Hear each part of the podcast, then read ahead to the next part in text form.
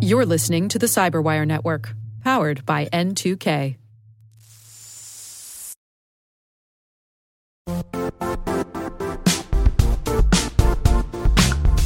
The IT world used to be simpler. You only had to secure and manage environments that you controlled. Then came new technologies and new ways to work. Now, employees, apps, and networks are everywhere. This means poor visibility, security gaps, and added risk. That's why Cloudflare created the first ever connectivity cloud. Visit cloudflare.com to protect your business everywhere you do business.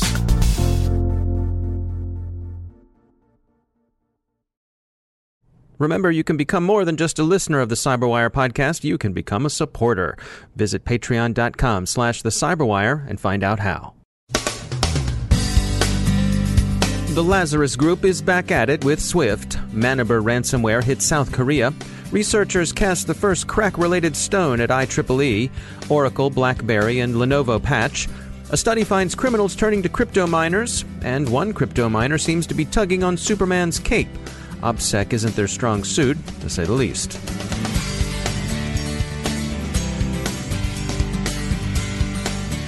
I'm Dave Bittner in Baltimore with your CyberWire summary for Wednesday, October 18th, 2017. North Korea, its economy hard hit by international sanctions, continues to find income through cybercrime. BAE researchers attribute a recent theft of $60 million from Taiwan's Far Eastern International Bank to the DPRK's Lazarus Group, the same outfit thought responsible for 2016's illicit funds transfer from the Bangladesh Bank. As they did in the 2016 robbery, the thieves exploited the SWIFT international money transfer system. How they did so isn't yet fully understood, but it appears that a ransomware attack may have functioned as misdirection. The Magnitude exploit kit is currently active, distributing Maniber ransomware to South Korean targets. The vector is malvertising. Maniber had until last month afflicted mostly Taiwanese targets. Trend Micro thinks Maniber is one of the few language and country specific ransomware strains out there. Some security researchers argue it's IEEE's fault that the WPA2 Wi Fi protocol proved vulnerable to KRACK attacks. IEEE standards, they say, aren't generally open to inspection and vetting by security researchers who might be able to discern flaws earlier. IEEE working groups are a closed industry process, Johns Hopkins cryptographer Matthew Green told Wired. Vetting standards is difficult enough, even for an organization whose technical standards and capabilities are as high as the IEEE's typically are, and the more eyes and testers, the better. That's the wisdom of crowds critique the outside researchers are offering. Phishing remains an effective way for bad guys and gals to get their malware on a targeted system or network, taking advantage of the human factor to bypass technical defense measures. What are the most effective phishing techniques? Aaron Higbee is co founder and chief technology officer at PhishMe, a security company that specializes in these sorts of things we have a lot of data on this, especially in the context of an enterprise worker or someone that works for uh, an organization. The attackers will swap out specific techniques in either tricky URLs or tricky attachments. But when it comes to stories, there hasn't been a lot of innovation. Many of the themes that they pick, and we can we know why because they're more successful, have to do with office communications. So it could be things like you've received a file off of a scanner, you've received an electronic fax, um, someone has left you an urgent voicemail, click here to listen to it. Uh, it could be something like there's an invoice that I need you to pay that you're overdue on. You are being subpoenaed or asked to be deposed in some sort of litigation. Those are some themes that aren't new. They have been reused for the past few years. The malware or the thing that actually infects someone gets swapped out, but those stories seem to be used over and over again. And it, is it? Uh, I mean, despite the training that we try to uh, to give people, they still seem to fall for these things. They do, and we have a lot of data about that and and, and why. Um, we've also studied the different emotional triggers inside of email, and we have some great, great telemetry on what seems to work and what doesn't. Um, for instance, phishing emails that try to give you that there's a sense of award. Maybe you've won a trip or you've won a free iPad, things like that. They are not as uh, successful for the attackers.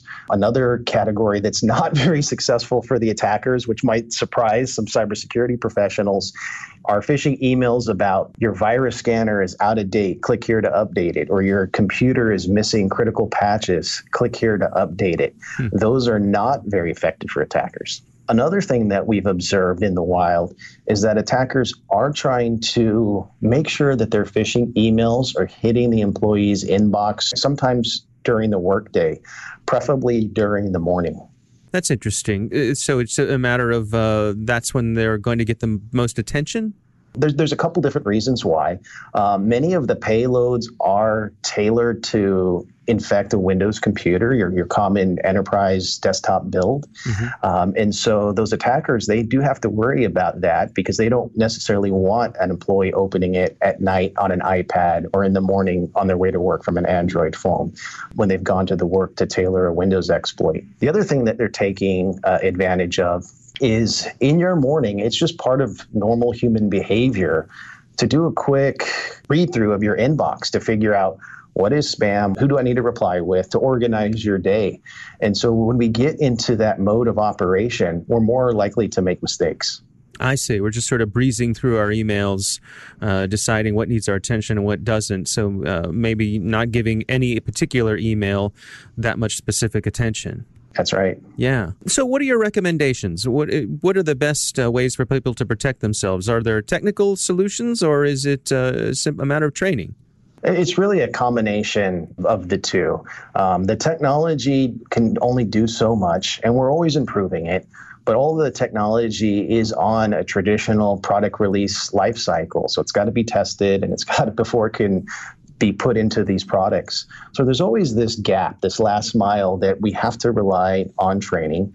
Uh, and one of the things that we've observed over the years is if you think of training in a very traditional way, which is this is how to dissect a URL, this is how to read it from right to left we haven't seen that to be very effective. Um, what we recommend is trying to get people to recognize the patterns and the emotional triggers that an attacker are going to use in order to get you at that moment of susceptibility when you are overworked in the morning, when you are going through those emails. So if we can get you to recognize these triggers like fear, reward, curiosity, urgency, then we can get you better equipped to deal with that when you get a real phishing email. That's Aaron Higbee from PhishMe. A number of patches that didn't make it out last week have now been issued. Oracle's quarterly patch addresses 250 bugs, and PeopleSoft closed a remote code execution vulnerability. This patch was one of those included in Oracle's update. BlackBerry has updated its Workspaces server to close two vulnerabilities. One of those, CVE 2017-9368, fixes a file server API that could respond to a specially crafted GET request by allowing an attacker to view file server source code. The other BlackBerry issue, CVE 2017-9367, is rated crucial. It's a directory transversal that permits a web shell to be uploaded to the server's web root, where it could be used for code execution. Lenovo's four patches, Threatpost says they were quietly rolled out, address Android flaws in the company's mobile devices, both phones and tablets, that could permit remote code execution. Cybercriminals usually follow a Willie Sutton esque path of least resistance to where the money is. That path right now seems to lead to cryptocurrency mining. Recorded Future sees this as a trend. Researchers at their Insikt group see a turn to miners as a current criminal trend. One commodity mining crimeware kit, I'm Sorry Miner panel, obfuscated with customary substitution of numeral 1 for letter I and numeral 0 for letter O, can be bought for between 35 and $850, depending on the model. Some of the criminals installing the miners seem garrulous and careless, especially if they're using roll your own code.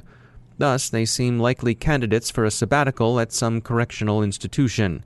Bleeping Computer describes one such, a Russian speaking hood whose nom de hack is opcoder, spelled 0PC0D3R, the better to fool nosy people wondering who he might be.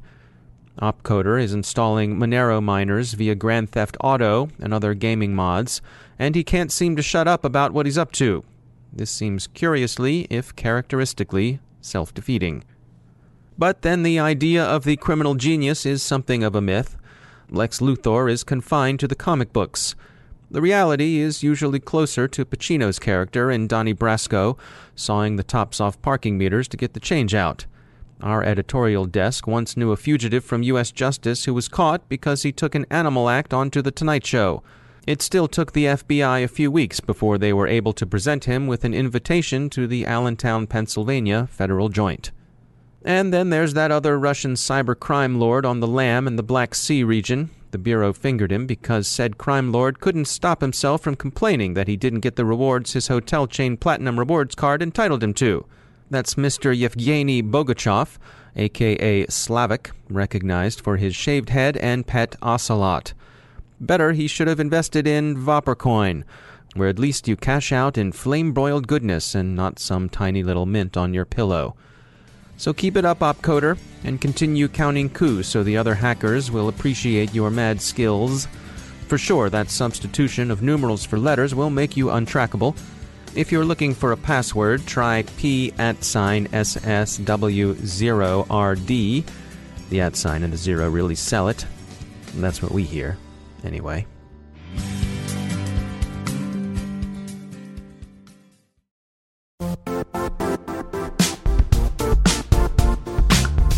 And now, a word from our sponsor, Zscaler, the leader in cloud security. Cyber attackers are using AI in creative ways to compromise users and breach organizations. In a security landscape where you must fight AI with AI, the best AI protection comes from having the best data. Zscaler has extended its zero trust architecture with powerful AI engines that are trained and tuned by 500 trillion daily signals. Learn more about Zscaler Zero Trust Plus AI to prevent ransomware and AI attacks. Experience your world secured. Visit zscaler.com slash zero trust AI.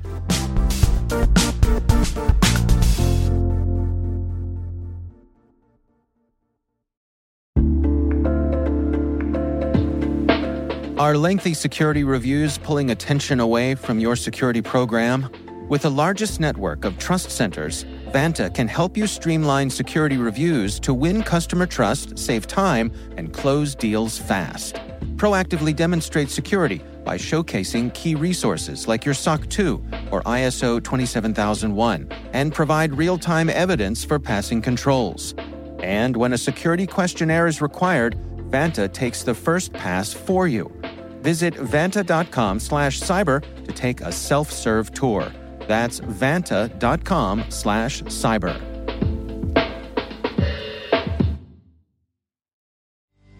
And joining me once again is Professor Awais Rashid. He heads up the Academic Center of Excellence in Cybersecurity Research at Lancaster University. Professor, welcome back. Um, you know, you all do a lot of research there at Lancaster University, and you wanted to address some of the challenges that uh, folks face when doing research when it comes to critical infrastructure.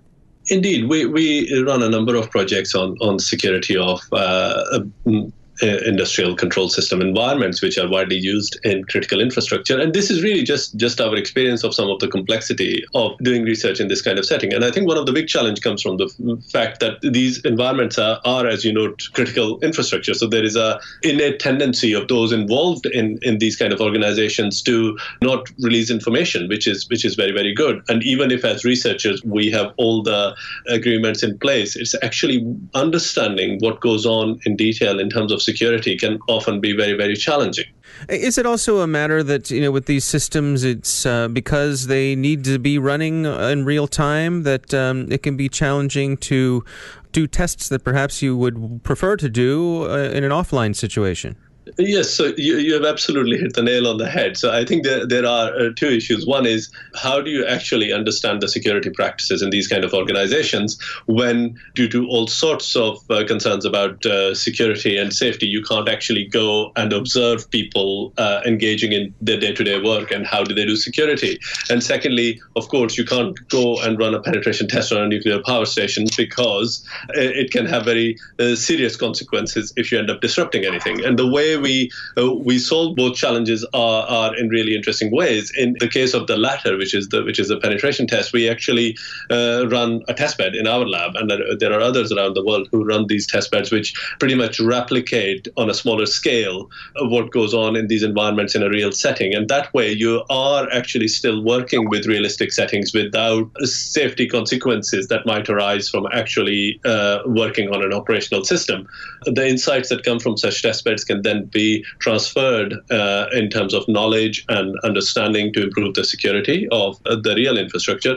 And how do we deal with understanding how people do security? Uh, certainly, in our work, we, we, for instance, designed a game. It's a it's a Lego board, and and people play the game, which which represents a, a critical infrastructure setting. And then by observing and hearing their discussion in the context of that scenario, we can we can understand as to what are the uh, issues that they face on a regular basis with regards to security, how do they overcome them, where the gaps are, and so on. So I think one has to be very creative and in terms of creating alternate situations where you can get good and valuable insights in terms of research can, that can then be translated on onto the real infrastructure in terms of its protection. Professor Awais Rashid, thanks for joining us.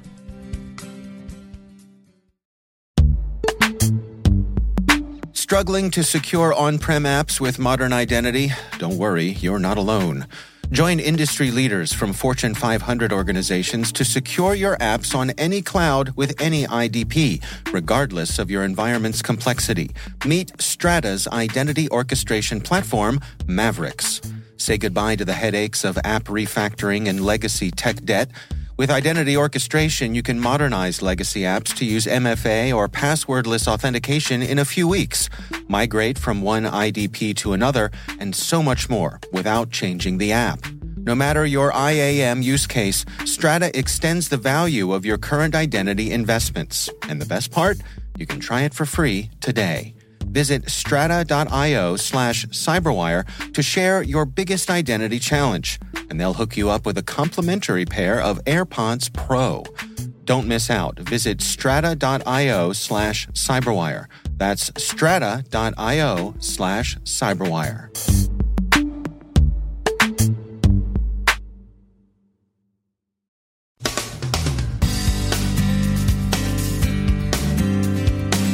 And that's the Cyberwire. We are proudly produced in Maryland by our talented team of editors and producers. I'm Dave Bittner. Thanks for listening.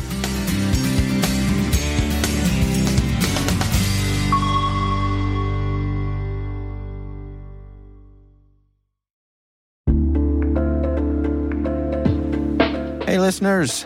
We're always looking for ways to improve the N2K Cyberwire network and maintain the intelligence driven news experience that keeps you in the know on the latest developments in cybersecurity. We've launched our 2024 audience survey and would love for you to take a few minutes to share your feedback. And hey, there's even a chance to win a $100 Amazon gift card if you complete the survey. Visit cyberwire.com slash survey. That's cyberwire.com slash survey and share your feedback now.